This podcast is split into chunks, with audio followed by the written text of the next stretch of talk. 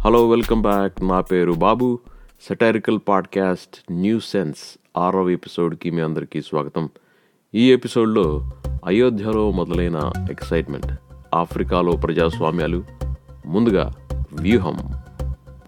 RGV గారు తుమ్మినా తగ్గిన వాటి మీద ఒక సినిమా తీసేస్తారని మనకు తెలుసు వాటికి అవన్నీ చేయకపోయినా ఆయన ఉండే ఫీల్డ్ ఫిలిం ఇండస్ట్రీ కాబట్టి ఆయనకి ఓపికన్నంత వరకు సినిమాలు తీసుకోవచ్చు. కాకపోతే ఈ వ్యూహం సినిమాలో జగన్మోహన్ రెడ్డి గారి క్యారెక్టర్ మటుకు తుమ్మినా దగ్గిన ఆ సౌండ్ వినసొంపుగా చిత్రీకరించారు కానీ చంద్రబాబు నాయుడు గారి క్యారెక్టర్ మటుకు అవే పనులు చేస్తే చాలా న్యాచురల్గా వింటేనే వాంతి వచ్చేటట్టు పెట్టారని చెప్పి టీడీపీ వర్గాలు కోపడుతున్నాయి. కోడికత్తి బాబాయ్ హత్య ప్యాలెస్లో అవినీతి ఇటువంటి సినిమాలు తీసి జగన్మోహన్ రెడ్డి గారిని కించపరిచే సినిమాలు తీయాలి కానీ చంద్రబాబు నాయుడు గారిని కించపరిచే సినిమాలు తీయకూడదు. దీనంతటి వెనుక సైకో జగన్ ఉన్నాడని చెప్పి లోకేష్ నాయుడు గారు అన్నారు. మరి సైకో జగన్ అని పిలవడం కించపరిచినట్టు మాట్లాడడం కాదా అని అడిగితే మరి మా బ్లడ్ వేరు అని పక్కనున్న మన బాలకృష్ణ గారు ఫుల్గా క్లారిటీ ఇచ్చేశారంట ఈ వ్యూహం సినిమా ఆపకపోతే ఈసారి దేశమంతా పాదయాత్ర చేస్తానని ఎలక్షన్స్ని పక్కన పెట్టి ఈ సినిమా ఆపదల కోసం జీవితాంతం పోరాటం చేస్తామని టీడీపీ ప్రధాన కార్యదర్శి లోకేష్ నాయుడు గారు చెప్పారు. కాంగ్రెస్ నాయకులు దానికి అల్లో మరి దేశమంతా నువ్వు పాదయాత్ర చేస్తే మరి మా రాహుల్ గాంధీ గారు ఏం చేయాలి? అన్నారంట. వాళ్ళు కూడా ఈ సినిమాలో సోనియా గాంధీ గారిని కించపరిచే విధంగా సన్నివేశాలు ఉన్నాయని ఈ సినిమా నాకపోతే మళ్ళీ సెంటర్లో అధికారం వస్తే ఆంధ్రప్రదేశ్ని మళ్ళీ రెండు ముక్కలుగా విడగొడతామని చెప్పి బెదిరించారట. అయ్య బాబోయ్ ఈసారి ఇలా చేస్తే ఆంధ్ర వాళ్ళకి కనీసం బొచ్చు కూడా మిగలదు. అసలే సరైన రాజధాని కూడా లేదు వీళ్ళకి. పవన్ కళ్యాణ్ గారిని అడిగితే ఈ సినిమాలో గుడ్డలిప్పి కొడతాను అన్న డైలాగ్ ఉంటే మటుకు ప్రతి ఒక్కరిని గుడ్డలిప్పి కొడతాను అన్నారంట. సెన్సార్ బోర్డునా? లేదా సినిమా తీసిన వాళ్ళ లేదా చూసిన వాళ్ళ లేదా అందరినీ కలిపి తరిమి తరిమి మరీ గుడ్డలిప్పి కొడతారా అన్న క్లారిటీ అయితే ఇంకా ఇవ్వలేదు. అసలే చలికాలం ఈ టైంలో గుడ్డలిప్పి కొడితే చలేస్తుందని చెప్పి అందరూ వణుకుతున్నారంట. వైసీపీ నాయకులు మటుకు వాళ్ళని అడిగినా అడక్కపోయినా ఈ సినిమాకు మాకు సంబంధం లేనే లేదు అని గట్టిగా మైకుల్లో అరిచి అరిచి చెబుతున్నారంట. ఎక్కడో కాదు డైరెక్ట్గా ఈ సినిమా ప్రీ రిలీజ్ ఫంక్షన్లోనే సభ నిండా వీడేనంట మరి. వీళ్ళకి ఇంత ఖాళీ టైం ఎక్కడిది? వీళ్ళకి వచ్చే ఎలక్షన్స్లో సీటు ఆల్రెడీ వచ్చేసి ఉండాలి లేదా అస్సలు సీటు రాదు అని తెలిసిపోయి ఉండాలి. ఈ ఫంక్షన్లో లేని వైసీపీ నాయకులందరూ ఎక్కడున్నారే అంటే అది సీఎం జగన్ గారి ఇంటి ముందు క్యూలో.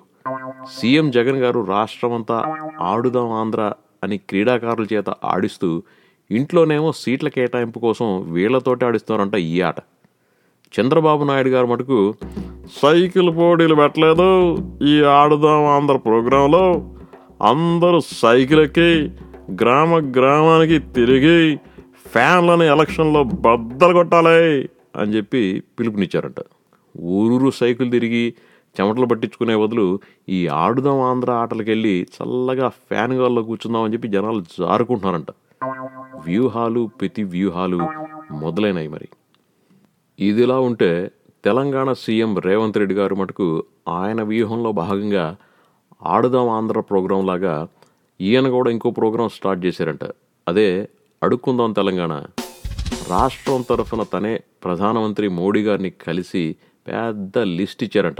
మేము ఇవి చేయాలి అవి చేయాలి అని చెప్పి వాటన్నిటికీ డబ్బులు అడిగేశారంట. ఈ వ్యూహాలు ప్రతి వ్యూహాలు ఆంధ్రాలో తెలంగాణలో ఎలా వర్కౌట్ అవుతాయో ముందు ముందు చూడాలి మరి. నెక్స్ట్ టాపిక్ అయోధ్యలో మొదలైనటువంటి ఎక్సైట్మెంట్. ఈ టాపిక్ ఇంకా కొన్ని వారాలు నెలల వరకు హైలైట్ అవుతూనే ఉంటుంది. ఎందుకు? లోక్సభ ఎలక్షన్స్ వచ్చేస్తున్నాయి మరి. కనీసం ఎలక్షన్స్ అయ్యే వరకు మోడీ ప్రభుత్వం దీని గురించి జనాలు మర్చిపోవాలన్నా మర్చిపోనివ్వదు. దేవుడికి పూజలు చేయకపోయినా పర్లేదు కానీ అయోధ్య గురించి జనాలు హా అవునయ్యా మనకి మందిర్ కట్టించారు మనకి మందిర్ కట్టించారయ్యా అని మాట్లాడుకోకపోతే మటుకు చాలా తప్పు. మరి ఈ హడావిడంతా దేనికి? జనవరి ఇరవై రెండవ తేదీ అయోధ్యలో రామ్ మందిని ప్రారంభిస్తున్నారు కదా. దాని ముందు హడావిడి ఇదంతా. దీనితోటి మన జీవితాలన్నీ బాగుపడిపోతాయి. డౌటా? మనం ఇరవై రెండో తేదీ తర్వాత మాట్లాడుకుందాం. ఇరవై రెండుకి ముందు ఎలా ఉంది? ఇరవై రెండుకి తర్వాత ఎలా ఉంది జీవితం అని. ఏమంటారు? మన మోడీ గారు అయోధ్య ధామ్ రైల్వే స్టేషన్ని జంక్షన్ని ప్రారంభించారు. రెండు కొత్త అమృత్ రైళ్ళు ఆరు వందే భారత్ రైళ్ళని జెండా ఊపి ఊపి ప్రారంభించారు. రైళ్ళన్నీ వెళ్ళిపోయినా కానీ ఈ ఊపిడికి అలవాటు పడ్డ మోడీ గారు జెండా ఊపుతూనే ఉన్నారంట.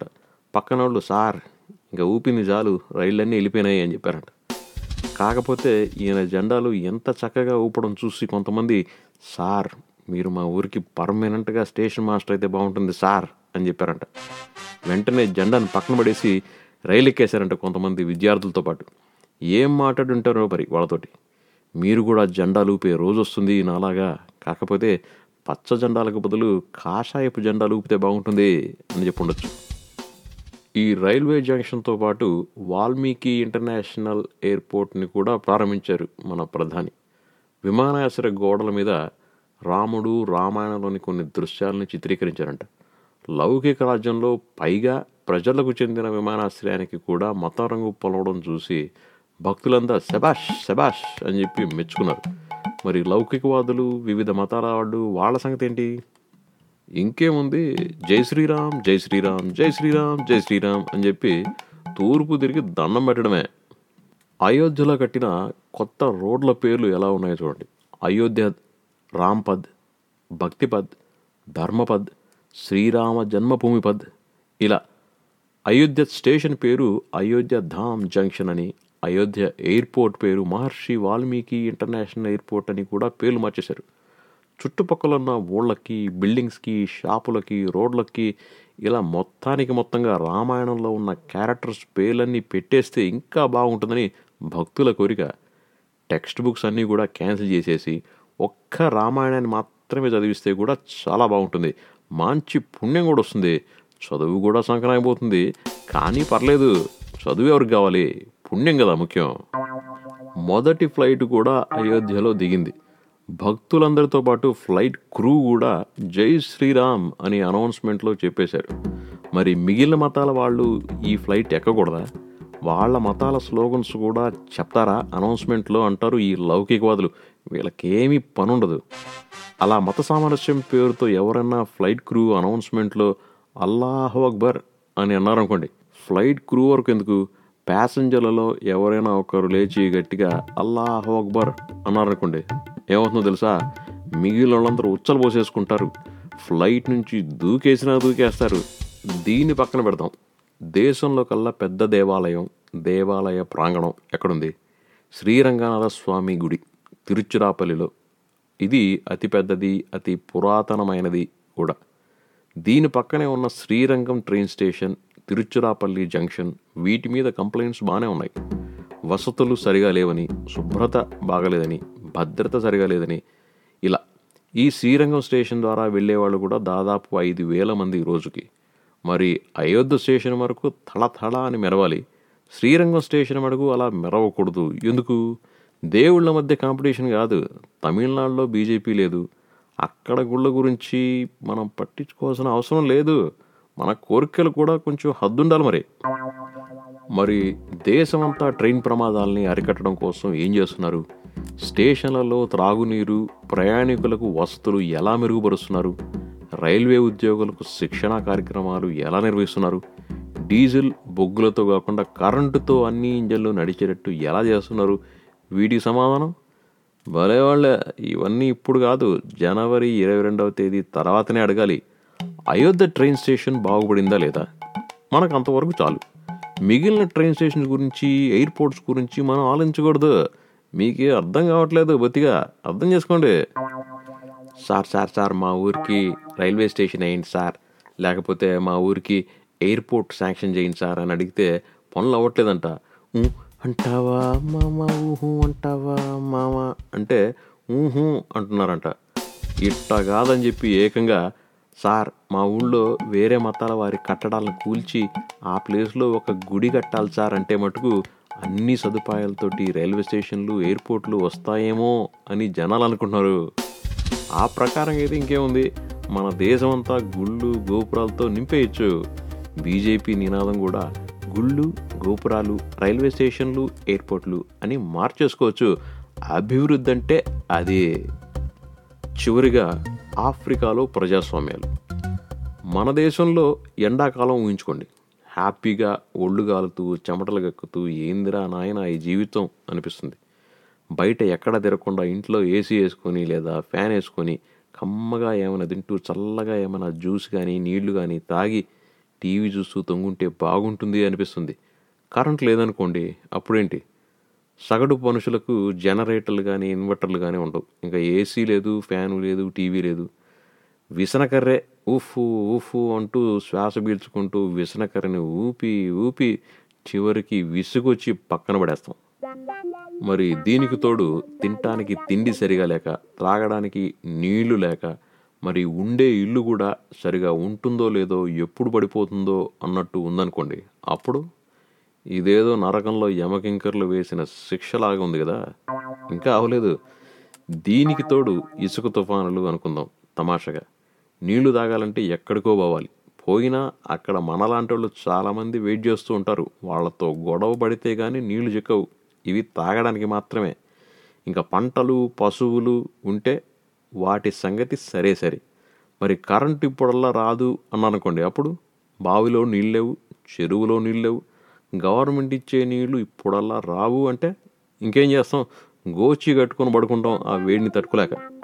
దీనికి తోడు నేరాలు దోపిడీలు దొంగతనాలు అంటే జాగ్రత్తగా లేకపోతే ఉన్న గోచిని కూడా కొట్టేస్తారనుకోండి. అప్పుడేంటి పరిస్థితి? ఇటువంటి కుటుంబం ఒక్కటి కాదు. మనతో పాటు చాలా వందల కొద్ది కుటుంబాలు ఇలా ఉన్నాయనుకుందాం. ఇంకేంటి పరిస్థితి? ఎవరికి చెప్పుకోవాలి? ప్రభుత్వానికి. మరి మనల్ని పాలించే ప్రభుత్వం మొత్తానికి మొత్తం అవినీతిమయం అనుకుందాం. పక్షపాతం మత వర్గ ప్రాంత జాతి వివక్షత మానవ హక్కుల ఉల్లంఘన చట్టాల మీద రాజ్యాంగాల మీద గౌరవం లేకపోవడం అధికార దుర్వినియోగం చేయడం ఇటువంటి లక్షణాలు ఉన్నటువంటి ప్రభుత్వాలు ఉన్నాయనుకుందాం ఇప్పుడు మాట్లాడుకుందాం ఆఫ్రికా గురించి. పైన చెప్పినవన్నీ ఆఫ్రికాలోని సహేల్ ప్రాంతంలో ఉండే పరిస్థితులు. సహారా ఏడాది క్రింద సెనగల్ నుండి ఎరిట్రియా వరకు ఉన్న ప్రాంతాన్ని ఈ సహేల్ ప్రాంతం అంటారు. వస్తే వరదలు భూకోత లేకపోతే కరువు. విషయం ఏంటంటే పర్యావరణ కాలుష్యానికి ఈ దేశాలు కారణం కానే కావు. ఎందుకంటే అంత అభివృద్ధి లేదు అన్ని పరిశ్రమలు కూడా లేవు. కానీ పర్యావరణ కాలుష్య ప్రభావం మటుకు ఈ దేశాల మీదే ఎక్కువ. అదెట్టా అంటే ఎవడో తప్పు చేస్తే ఇంకెవడో తీసుకెళ్ళి జైలు వేసినట్టు. తప్పు ఒకటిది శిక్ష ఇంకోటికి. స్విచ్ అక్కడ ఆన్ చేస్తే ఇక్కడ లైట్ ఇనట్టు మీకు అర్థమైపోయి ఉంటుంది మరి ఈ ప్రాంతంలో ఉన్న దాదాపు పదమూడు దేశాల్లో పర్యావరణం ప్రభుత్వాలు చట్టాలు ఇలా ఉంటే జనాలు ఎలా బతుకుతారు? బ్రతకలేని వారు ఎటుపోతారు ప్రతి ఒక్కరూ ఒక పవన్ కళ్యాణ్ అయ్యి తరుముకొని తరుముకొని గుడ్డలిప్పి కొట్టాలనుకుంటారు ప్రభుత్వాన్ని. గుడ్డలిప్పి కొట్టకపోయినా ఇటువంటి చేత కానీ స్థిరత్వం లేని ప్రభుత్వాలని ఏదో ఒక విధంగా ఎదుర్కోవాలి కదా. ఇంకేముంది? సాయుధ దళాలు తయారవుతాయి. వీళ్ళు ఎక్కడి నుంచి వస్తారు? వస్తే సామాన్య ప్రజల నిస్సహాయతలోంచి వస్తారు. లేదా మిలిటరీ నుంచి వస్తారు. మిలిటరీ వాళ్ళ బలం ఎక్కువ ఉంటే అది మిలిటరీ తిరుగుబాటు అవుతుంది.